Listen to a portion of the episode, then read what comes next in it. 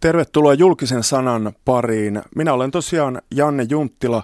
Studiossa kanssani on elokuvaohjaaja ja Aalto-yliopiston professori Susanna Helke. Tervetuloa. Kiitos. Kuinka aamupäivä on sujunut? No se on semmoista hulinaa. Meillä on pieniä lapsia, niin se on jokainen päivä alkaa kovalla taistelulla. Susanna Helke on siis dokumenttielokuvien ohjaaja ja opettanut pitkään elokuvan tekoa. Tässä ohjelmassa kuullaan myös ajatuksia ohjaajilta Elina Hirvonen ja Katja Gaurilov. Puhutaan siis dokumenttielokuvien tekemisestä Suomessa. Ja otetaan esimerkiksi uusista dokkareista Hirvosen kiehumispiste sekä Gaurilovin Kuunmetsän Kaisa. 2000-luku on mun nähdäkseni ollut dokumenttielokuvien kulta-aikaa. Doku, Dogpoint Festari syntyi siellä vuosi, vuosikymmenen alussa. Yleisöön meneviä dokumentteja on nähty leffateattereissa ja kokonainen tekijäsukupolvi kiertää nykyään kansainvälisiä festareita. Sinun ja Virpi Suutari elokuva Joutilaat esimerkiksi vuonna 2001 oli semmoinen, että siitä puhui koko Suomi. Mitä sulla tulee ekana mieleen, jos sä mietit sen Joutilaat-elokuvan kuvauksia?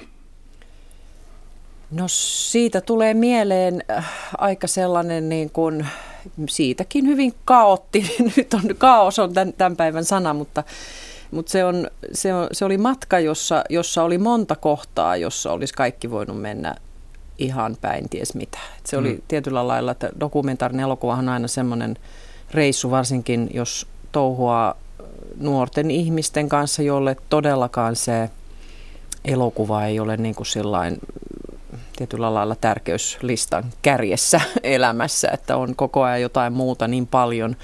Ja, ja, ja se, että dokkari, itse se tekoprosessi, niin sehän ei koskaan ole mitenkään kauhean glamuroosi. Mm. Että siinä tavallaan niin kuin touhuaa jotkut semmoiset villapaita tyypit tulee sinne, omituisen näköiset villapaita-tyypit, ja se ei niin kuin vaikuta semmoiselta hienolta niin kuin jotenkin elokuvan teolta, niin, niin siinä, siinä täytyy todella seistä välillä päällään tämmöisetkin ohjaajat tätöset, että sen saa tavallaan pysymään niin kiinnostavana, että ihmiset pysyvät semmoisen pitkän prosessin aikana motivoituneina. Mm. Että semmoisia pieniä niin kuin tragikoomisia hetkiä sieltä muistaa, että siellä on, on jonkinmoista, jos jonkinmoista suostuttelu, suostuttelukeskustelua ja, ja motivointikeskustelua käyty – mutta sittenhän kundit oli hyvinkin, hyvinkin tietenkin onnellisia, kun elokuva oli valmis ja he sitten ne jotenkin tajusivat, oli Jussi Juhlaa ja kaikkea semmoista tajusivat, että, että siitä tuli hieno, hieno juttu ja se sai hyvän vastaanoton. Ja ehkä vastaanotosta semmoinen niin vaikuttavin ja koskettavin tilanne oli siellä Suomussalmella, kun elokuvalle järjestettiin siellä sitten tämmöisellä, tämmöisellä jollain, jollain tota seuraintalolla sitten katselmus ja, ja paikalle saapui sitten toppa-asuissaan paikallista, paikallista väkeä ja paik, paikallista, paikallisia merkkihenkilöitä ja oli, oli kunnan, kun, ku, ku, kunnan tärkeitä, tärkeitä ihmisiä ja, ja, ja jotenkin se tavallaan niin kuin heidän, että he saivat sen osan, että, että heidät otettiin, niin kuin heitä katsottiin ja he, heitä kuunneltiin. Ja he, heidät jouduttiin ikään kuin tavallaan, koska vähänhän näissä on aina semmoinen, että miksi te nyt tällaisia nostatte täältä meidän, mm. meidän, meidän tuolta maakunnasta esille, että, että onhan täällä kaikkea, kaikkea yrittäjyyttä ja on kaikenlaista niin kuin semmoista mm. tärkeää, että se, se jollain tavalla se, että me yhdessä jaettiin ja poikien vanhemmat oli siellä, että me jaettiin semmoinen hetki, jossa he olivat illan päätähtiä ja sankareita ja, ja he, heidän niin kuin, tarinansa koettiin yhdessä. Mainitsit tuon suostuttelun motivoinnin. Paljasta nyt joku tällainen hetki 15 vuoden takaa.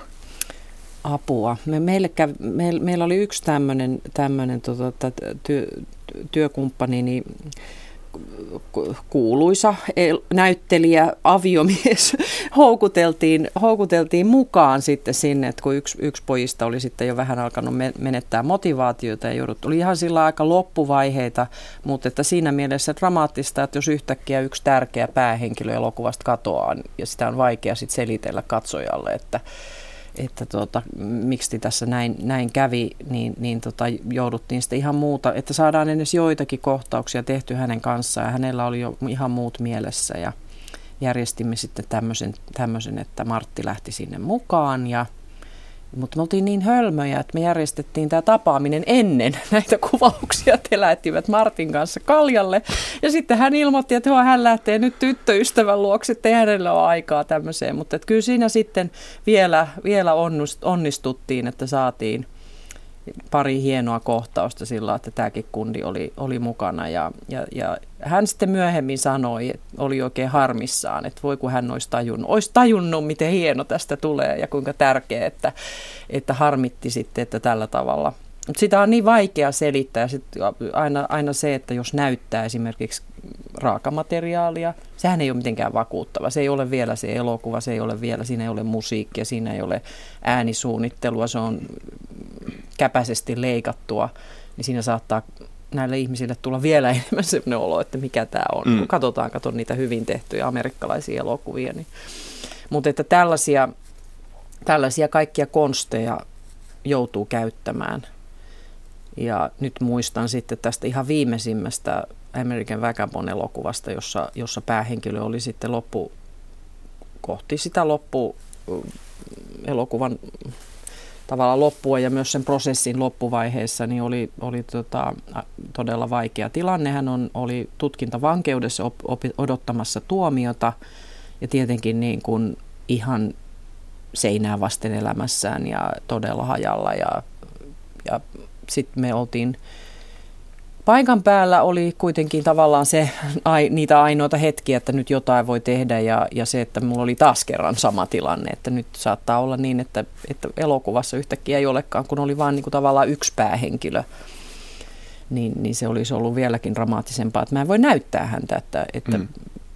ei pääse varsinkaan sitten myöhemmin, kun hän oli, oli siis ihan äh, oikeassa vankilassa, niin sinne ei niin vaan – niitä kuvi, kuvauslupia järjestetään, jos järjestetään mm. jotain, niin, niin sitten se on, se on hyvin vaikeaa. Niin tämmöisessä tilanteessa, jossa hän sanoo sitten äidille, mä piti kuvata semmoinen, että hän keskustelee äitinsä kanssa, ja me ollaan siis, ei olla hänen luonaan, vaan ollaan siellä äidin luona, mutta tavallaan niitä pieniä lankoja, joita voi siinä vaiheessa ikään kuin vielä kuljettaa – niin mä joudun käymään sitten tämmöisen keskustelun hänen kanssaan, jossa hän on sanonut äidille, että ei hän jaksa, hän ei nyt jaksa. Ja se, on, se on erittäin vaikea tilanne tietenkin tekijälle, että tavallaan että sä joudut menemään sen, jotenkin perustelemaan siinä sille ihmiselle, että meidän on, James, että tämä on myös sun elokuva. Mm. Et nyt, jos emme nyt saada näitä elementtejä, niin tätä elokuvaa ei voi tehdä. Et siitä, sitä ei voi niinku kutoa kasaan, että että niin kuin hyvällä ja huonolla ja erilaisilla asioilla joutuu. Joutilaat elokuvassa kerrottiin kolmen työttömän kainuulaisen tarinaa ja tämä leffa tuli mieleen jostain syystä, kun katsoin tota Elina, Elina Hirvosen upoutta dokumenttia. Ikään kuin joutilaat olisivat nyt löytäneet tarkoituksen elämälleen. Toiset marssii pakolaisia vastaan ja toiset ihmisoikeuksien puolesta. Ja tämä Suomen jakautuminen näkyy nyt netin keskustelupalstoilla ja torikokoontumisissa. Sä oot ollut Hirvosen dokumentin taustajoukoissa. Millä mielellä katsoit tätä dokumenttia niin kuin sisällöllisesti?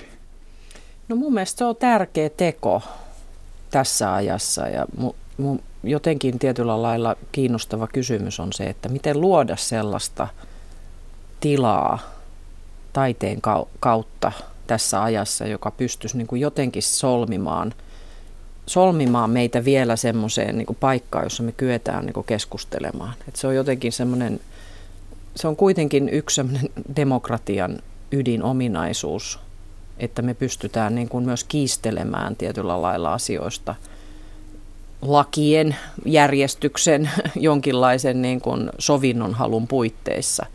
Että tietenkin niin kuin si, siinä ei ole kysymys mistään semmoisesta niin kuin, tie, laittomuuksien tai sille, silloin kun aletaan puhua ihmisoikeuksien loukkaamisesta, niin siinä, se, se, siinä ei ole kysymys päähän taputtelusta, mutta kuitenkin suuri osa tästä, tästä kansasta, näin toivon, on kuitenkin jossain siinä välillä. Että tietyllä lailla semmoinen tie, tie, tietynlainen, tietynlainen niin kuin, ei voi puhua enää edes kuplista, vaan lasipurkeista, että me tavallaan mennään syvemmälle ja syvemmälle niin kuin tavallaan siihen omien, omien niin kuin näkemystemme ja mielipiteidemme ja maailman käsityksemme suppiloon, niin se on vaarallista. Mm. Että tietyllä lailla mun mielestä se, se semmoinen teko, mikä siinä ytimessä siinä elokuvassa on, se luo niin kuin kuvan siitä keskustelumahdollisuudesta. Mm. Hirusen dokkari seuraa neljää viittä ihmistä.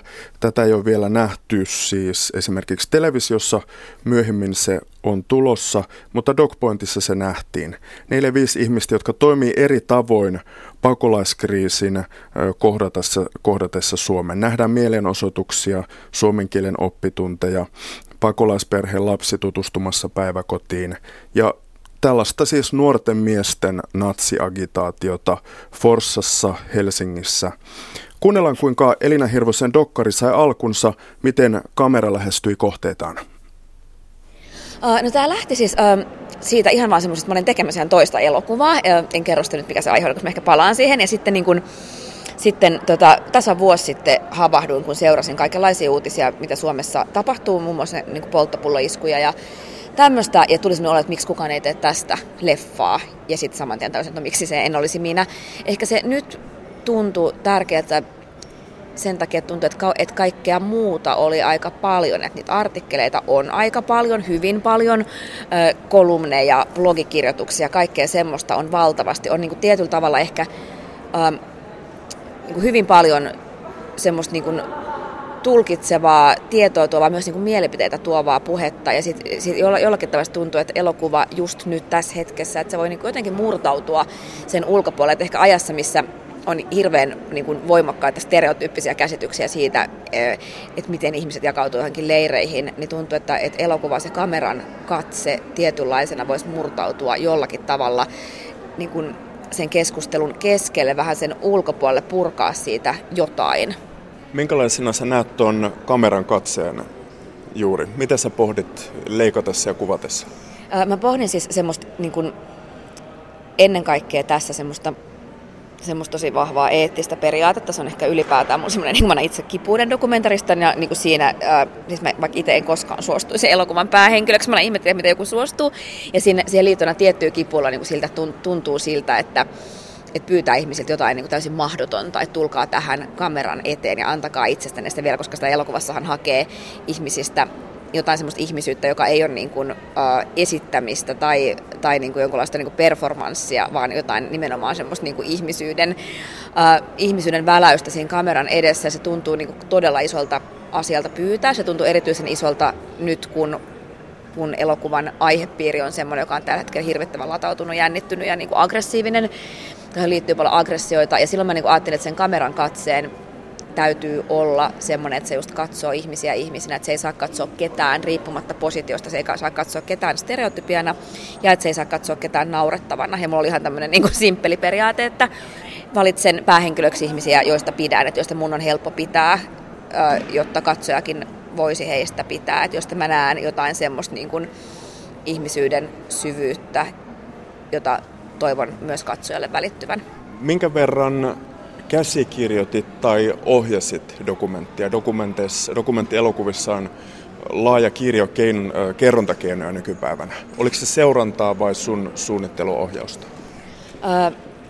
Tämä oli sekä että. Mä siis käsikirjoitin etukäteen tietyllä tavalla, mutta tuntuu, että se on niin kuin elokuvan tekeminen on sellainen prosessi, että, että sitä mä ainakin itse se käsikirjoittaminen on mulla ajattelun väline, että mä itse siinä käsikirjoittaessa mietin hirveästi, mitä mä haen. Toisaalta sitä tietysti tehdään myös muille, niin kuin tyylin rahoittajille ja tämmöisille. Sitten siinä kuvatessa se jollakin tavalla kaikki hajoaa, mutta kun on se joku ajatus takaraivossa, niin se ehkä auttaa sitten leikatessa. Ja tota, tässä me tehtiin, esimerkiksi elokuvassa kuvattiin aika paljon mielenosoituksia eri puolilla Suomea. Niissä me toimittiin ihan semmoisen niin kuin tyylillä, että tota, tallennetaan. Se ehkä tuntui, tuntui niissä tilanteissa erityisen tärkeää, koska ne oli muutenkin niin latautuneita tilanteita, että niissä me ollaan havainnoimassa, eikä pyritä tavallaan niin kuin rakentamaan ää, mitään mistään omista lähtökohdista.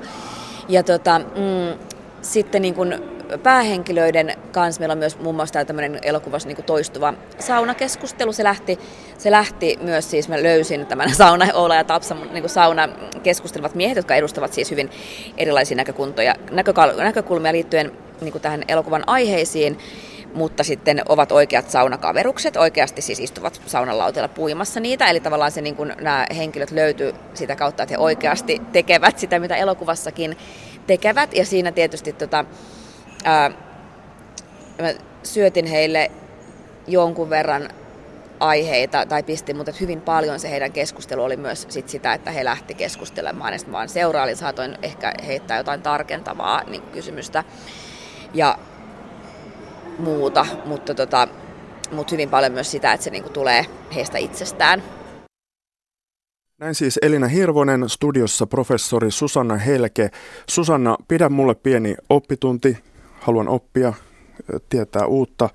Miten dokumentin käsikirjoittamista tällä hetkellä opetetaan? Miten siis voi käsikirjoittaa jotain, joka tapahtuu tulevaisuudessa?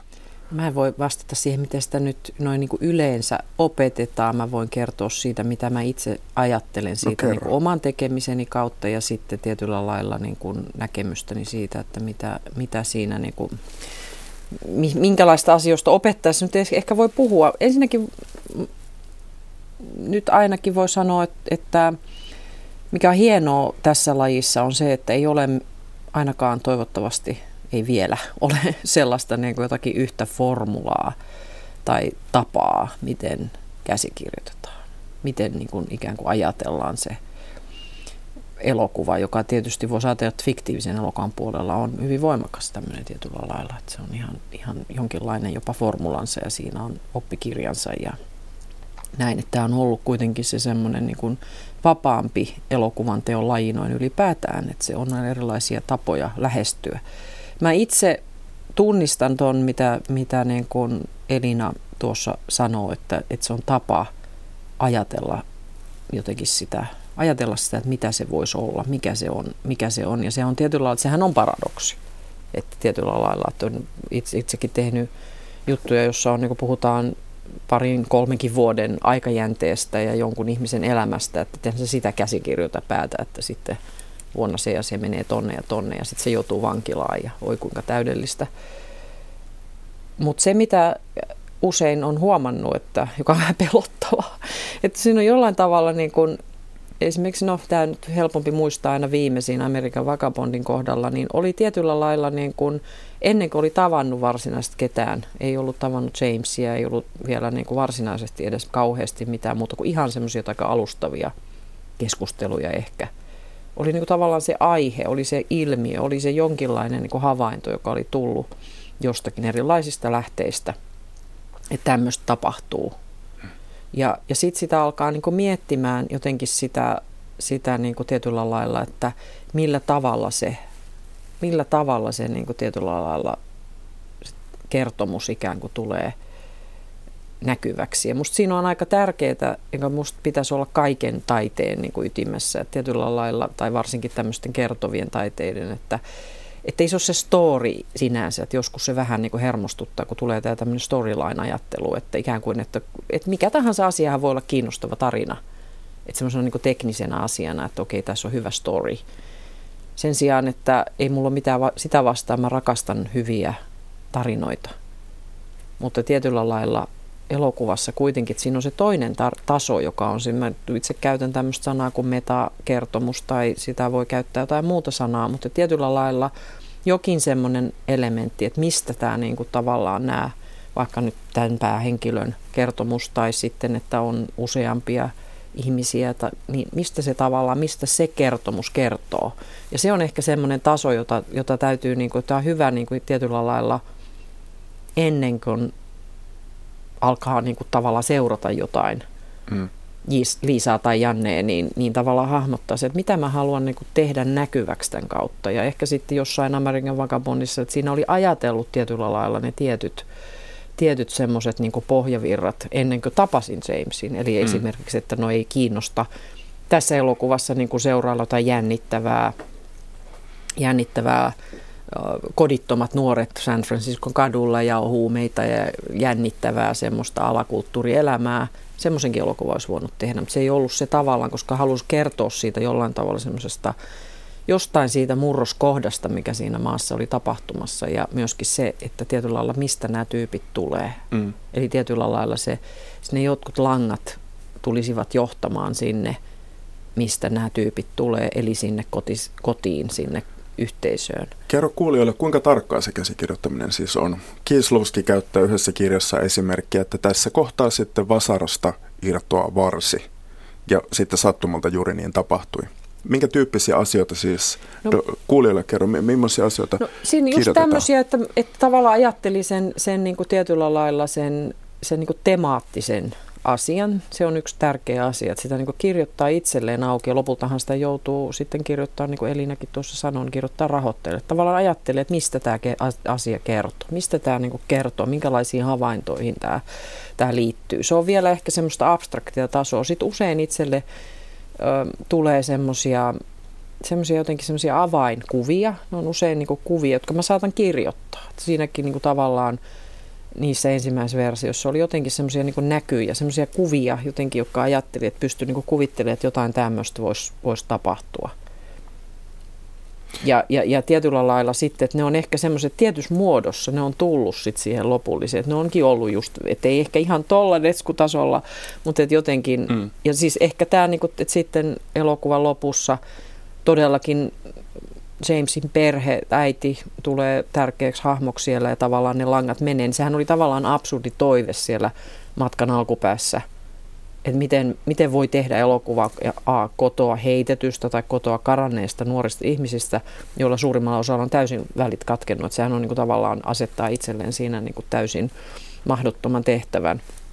Mutta jos ei sitä olisi ajatellut, että se on niin tärkeää, niin ehkä en olisi sitten niin kuin myöskin, että jotenkin alitajuisesti ehkä vaistos, että James on sen kaltainen ihminen ja hänellä oli aktiivinen kontakti kotiinsa. Että siitä tavallaan niin alkaa näkeä, siis tekee havaintoja tai löytää sitten mm. oikeanlaiset, että se ikään kuin mutta se, se on taitolaji, koska sitten se on dokumentaarisessa prosessissa myös hirveän tärkeää, että, että tietyllä lailla niin kun osaa katsoa sitä maailmaa hmm. ilman, että se ei ole, sablu, se ei ole sellainen sapluuna, jonka läpi joka pidetään sitten koko ajan tuossa silmien edessä. No esimerkiksi tässä Hirvosen elokuvan lopputeksteissä mainittiin, että hän oli mukana jossakin yliopiston Tuota, no, siis se tuota... on osa tätä me koneen rahoittamaa Sovun ja Repeämän kuvat hanketta. Se on, Joo. Elinan projekti on siinä ja sitten mä kehittelen tämmöistä Critical Cinema läbiä, joka käytännössä nyt jo on olemassa mm. joka, joka olisi tämmöinen niin teoria ja, ja elokuvan teko yhdistävät. Se on myös niin kuin tietyllä lailla osa sitä. Mutta kysyä siihen, minkälaisen neuvon sä antaisit juuri sanotaan Elina Hirvoselle, kuvitteelliselle Elina Hirvoselle, kun on siis kaikkialla mediassa, blogeissa esillä oleva aihe. Mitä, minkälaisen käsikirjoittamisen neuvon tai ohjeen sä antaisit? No mehän nyt ollaan Einan kanssa aika paljon tuosta puhuttu, mutta, ja juuri, juuri ei mennä siihen. Niin, mutta juuri no, tämän takia, juuri tämän takia kysyn, se, se, on ehkä, mikä ehkä, nostaa se elokuvaksi? Ehkä, ehkä, no siinähän on yksi tärkeä elementti on siinä elokuvassa on se paluu sille yhdelle näyttämölle, eli se tietyllä lailla se saunakeskustelijat. Et siinä on tavallaan se, siinäkin tietyllä lailla, että, että se ei ole vain sirpaleinen kollaasi kaikenlaista, mitä uutiskuvassa on nähty, vaan se niin kuin tavallaan että siinä on semmoinen jonkin sydän, joka, sydän, joka, joka, joka, pit, joka valaisee näitä muita asioita. Ja se, se ehkä on niin kuin tärkeää aina, että siinä tietyllä lailla niin kuin on monenlaisia dokumentaarinen laji antaa mahdollisuuden, koska juuri kun sanoin, että se ei ainakaan toistaiseksi vielä ole niin otettu, otettu tämmöiseen niin kuin formaattisyleilyyn, että tietyllä lailla pitää tehdä. Paljon tietysti on tullut tämmöinen ajattelu, että, mm. että aina pitää olla päähenkilö ja aina pitää seurata ja aina pitää olla tämmöinen niin kuin vahva, eli hyvin tämmöiset niin kuin mainstream-fiktio-elokuvan tyyppiset niin kuin tavallaan työkalut mm.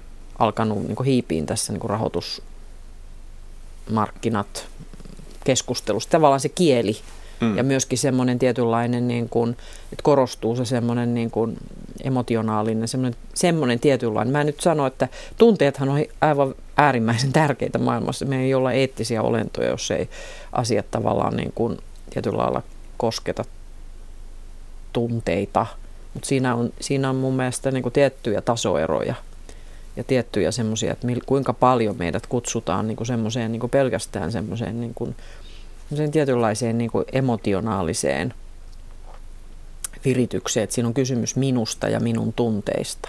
Että musta kauneimmillaan jollain tavalla vähän mitä tuo Elinakin tuossa, tuossa puhuu, että tietyllä lailla niin kuin, että voi niin kuin, että tulee joku semmoinen katse asioihin, joka niin kuin purkaa jotain, joka purkaa jotain semmoista, miten me ollaan ikään, ikään kuin totuttu katsomaan maailmaa tai muita ihmisiä. Ja se on mun mielestä niin kuin se valtava potentiaali, mikä tähän lajiin liittyy.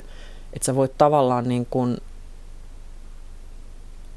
ikään kuin kokea – maailma, semmoisia maailmoita ja se, semmoisten ihmisten maailmoita, joita sä et muuten ikinä, niin kun sä et ikinä keskustelisi heidän kanssaan. Sä ikään kuin hylkäisit. Sun todellisuus on sellainen, että se hylkii heidän, heidän maailmaansa. Ja, mm. ja, ja se on, he, ovat silti, he eivät he ole kuvitteellisia, he eivät ole kirjallisuuden hahmoja, vaan he ovat tässä maailmassa, tässä jakavat tämän saman maailman. Ja se on mun mielestä semmoinen, silloin kun dokumentaarinen elokuva muuntuu ikään kuin taiteen muodoksi, niin mm. se jotenkin me, se suuri salattu ydin, josta, jota itse rakastaa. Elokuvan tekijä katsoo siis samoja tapahtumia kuin vaikkapa TV-toimittaja, uutistoimittaja hyvin erillä tavalla. Tehdä äkkikäännös ohjelmassa. Puhelimessa on nyt ohjaaja Katja Gaurilov. Hän on Göteborgin elokuvafestareilla. Parhailla elokuvallaan Kuun metsän Kaisa. Siis Kuun metsän Kaisa. Tervehdys Katja. Terve, terve. Mitä Göteborgiin kuuluu? No kiitos, ihan hyvää vielä tänne eilen illalla saavutte ja vielä en ole ehtinyt päästä tuota festivaalitunnelmaa oikein käsiksi, kun olen täällä hotellihuoneessa tehnyt töitä. Mutta pian pääset, sulla alkaa joku paneeli siellä jo reilun vartin päästä. Göteborgissa nähdään sekä dokkareita että fiktiota. Kerro vähän, minkälaisia aiheita kansainvälisissä dokkareissa on pinnalla siellä tai muualla maailmalla, festareilla vaikkapa? No nyt täytyy kyllä sanoa, että en ole itse hirveästi päässyt seuraamaan vielä, vielä tuota, että minkälaista ohjelmaa täällä esimerkiksi merkiksi on tällä hetkellä ja muutenkin muutenkaan en ole kauheasti päässyt katsomaan elokuvia, mutta tuota, kyllä mä olen sen verran huomannut tämmöiset niin kuin ajankohtaiset maailmanpoliittiset ilmiöt on, on tuota vahvoilla. Tietenkin festivaalit haluaa, haluaa juuri tämmöisiä ajassa kiinni olevia elokuvia sitten nostaa esille, että on esimerkiksi syyrejä ja pakolaisuut ja sotaan liittyviä elokuvia. Ja tietenkin sitten toi globalisaatio, niin sehän ei ole mihinkään hävinnyt, mutta kuitenkin on myöskin semmoisia myöskin henkilökohtaisia, hyvinkin henkilökohtaisia elokuvia.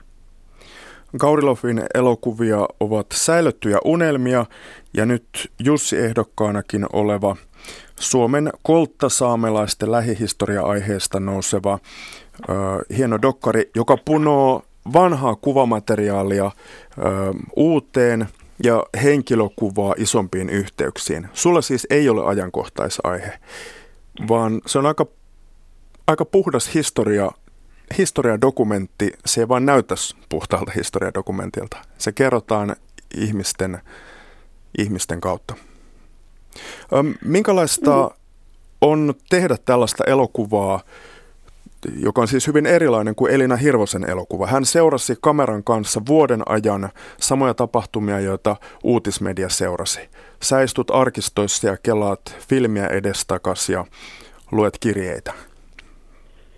Joo, oli kyllä, oli kyllä sinänsä hirveän erilainen varmasti tapa tehdä, että, että tuota, arkisto, arkistoja kaivettiin ja pit, pitkään käsikirjoitettiin. Tein kyllä tosi paljon sitä niin kuin taustatyötä ja pohjatyötä tässä. Ja, ja tietenkin arkistojen kanssa ensimmäistä tämmöistä näin isoa arkistotutkimuselokuvaa tein, niin oli hirvittävän monimutkaista kaiken sen materiaalin hallinnointi ja kaikki arkistojen oikeudet siinä niin kuin tuhrannut paljon aikaa mm. semmoisenkin. Ja tietenkään sitten ei yksi siinä tarvinnut olla, että siinä oli sitten apuna tuotantotiimiä ja aivan upea leikkaaja Timo Peltola, jonka Elinakin tuntee oikein hyvin. niin, mutta myöskin hirvittävän inspiroivaa tehdä tällä tavalla töitä, kun esimerkiksi varsinkin kun löytää jonkun mieletön, mielettömän arkistolöydön, että juuri, juuri tämän tähän elokuvaan niin kuin loppuu tai juuri tästä tulee joku tietty kohtaus elokuvaan ja myöskin sillä tavalla luovaa, että, että tuota, pystyy löytämään semmoisiakin ratkaisuja elokuvallisia tasoja, mitä ei ollut niin kuin aikaisemmin edes niin kuin käsikirjoittaessa niin kuin tajunnut. Että kun alkaa tulemaan sieltä materiaalista mm. ideoita, vaikka esimerkiksi visuaaliselle kaarille, jotka sitten jollakin tavalla tukee sitä, sitä koko elokuvan sanomaa tai teemoja. Mitkä ne oli ne suurimmat arkistot? Tämän Robertin, onko ne päiväkirjat, kirjeet, mikä se on se päänarratiivi, joka siinä kulkee? Joo, no se oli se lähtökohta kaikkea, että kun mä sen sain sen arkiston käyttöön, niin eli nämä löytyi Barcelonasta. Tämä Robert Crotteen puoliso on vielä siellä elossa ja, ja tuota, mä sitten hänet löysin. Mä tiesin tietenkin, että nämä materiaalit on olemassa jossain ja mä en niitä mistään arkistosta Suomesta löytynyt löytänyt, niin tuota, sitten sain vihjeen sinne Espanjaan ja löysin tämän henkilön ja hän halusi sitten luovuttaa tämän materiaalin mulle. Se oli tietenkin, tietenkin se lähtökohta siihen, mutta sitten kun käsikirjoitus oli, no siitä se koko projekti oikeastaan lähti, mutta sitten kun mä en halunnut vain tehdä tämmöistä henkilökuvaa, vaan että siihen piti saada niin kuin muita tasoja, syvempiä tasoja, jotka kertoo sen koko historian, mitä vaikka kautta saamelaisille on tapahtunut tai niin kuin Euroopankin mittakaavassa – miten tämä sota vaikutti, niin, niin, niin tuota, sitten tietenkin piti ottaa käyttöön kaikki ulkomaiset arkistot. Että, että tuota, kyllä siellä on kuule Brittejä, Ranskaa, Venäjää, Sveitsiä myöten, Saksaa myöten kaivettu kaikkea mahdollista. Ja se on tietenkin äärimmäisen sit kallista mm. puuhaa. Tämä elokuva pitäisi näyttää Suomen kouluissa, niin kuin Elina Hirvosenkin elokuva. Esimerkiksi lapsuudessani Kemijärvellä Lapissa ei juuri saamelaisten historiasta tai kulttuurista puhuttu, siis ihan 80-luvulla. Tämä siis yhdistää kolttasaamelaisten pakolaisuuden tapahtumiin toisessa maailmansodassa ja Lontoossa samaan aikaan.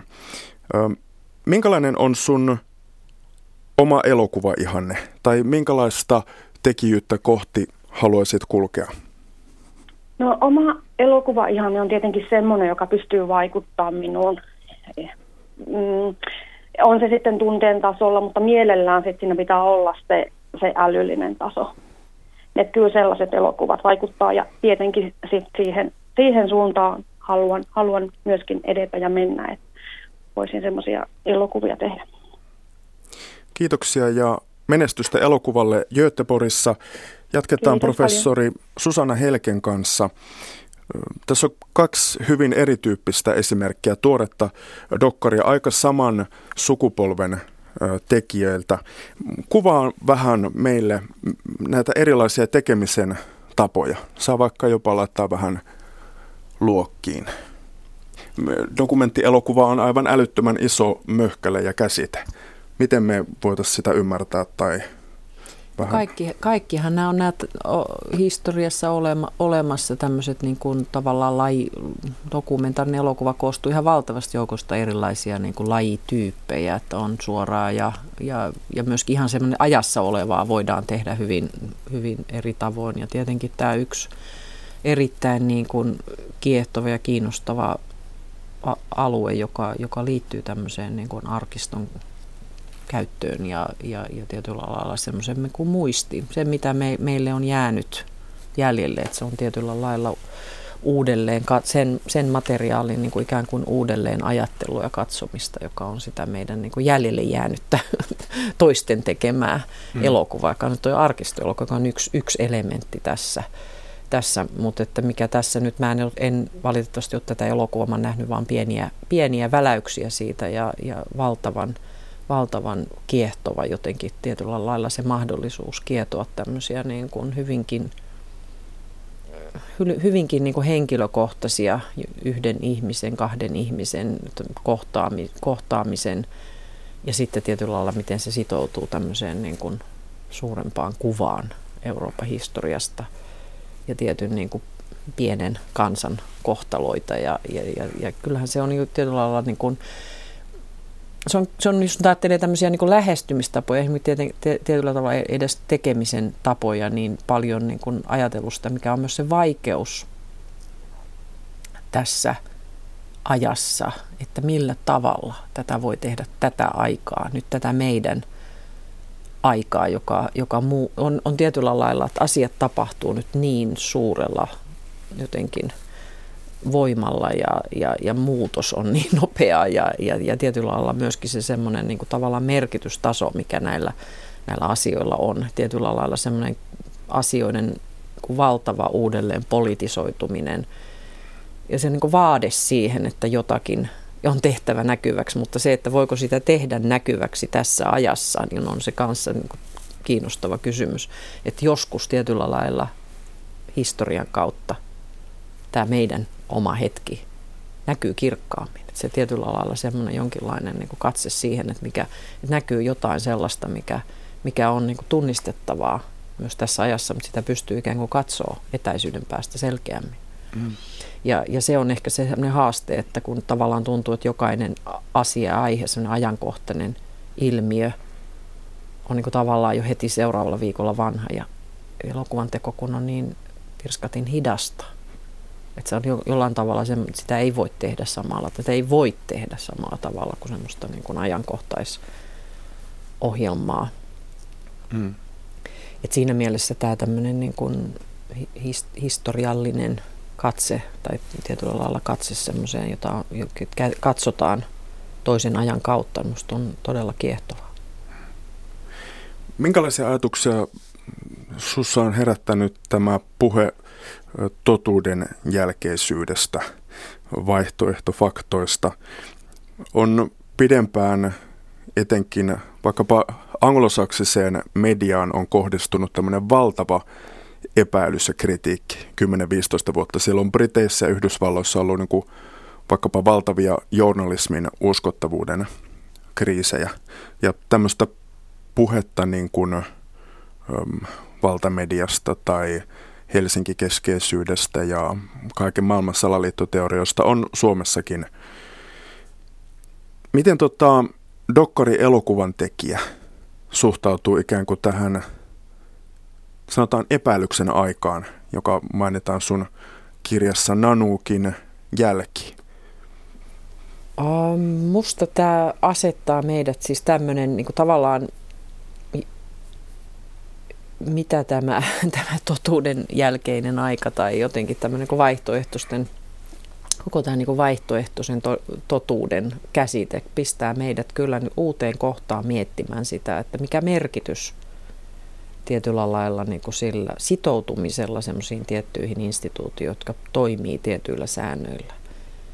Että on journalistin eettiset ohjeet ja on tietynlainen semmoinen niin tie, tiettyihin ammatteihin, tiettyihin instituutioihin, tiettyihin, niin kuin, demokratiahan ei ole vain äänestämistä, että sehän muuttuu vaan sitten semmoiseksi reality shows, jos vaan puhutaan siitä, että ihmiset sitä äänestelee tietyin, tietyin vuosivälein jotakin, ja sillä ei ole niin mitään merkitystä, jos ei ole näitä muita – instituutiota, muita, muita tavallaan kenttiä, jossa se demokratia pysyy voimassa. Että kyllä meidän täytyy niin kuin tietyllä, että se on todella tuhoisaa, että me alamme myös itse uskoa siihen, että tietyllä lailla, että tietyllä että siitä on tullut semmoinen niin ihan normaali asia, että totta kai poliitikot valehtelevat.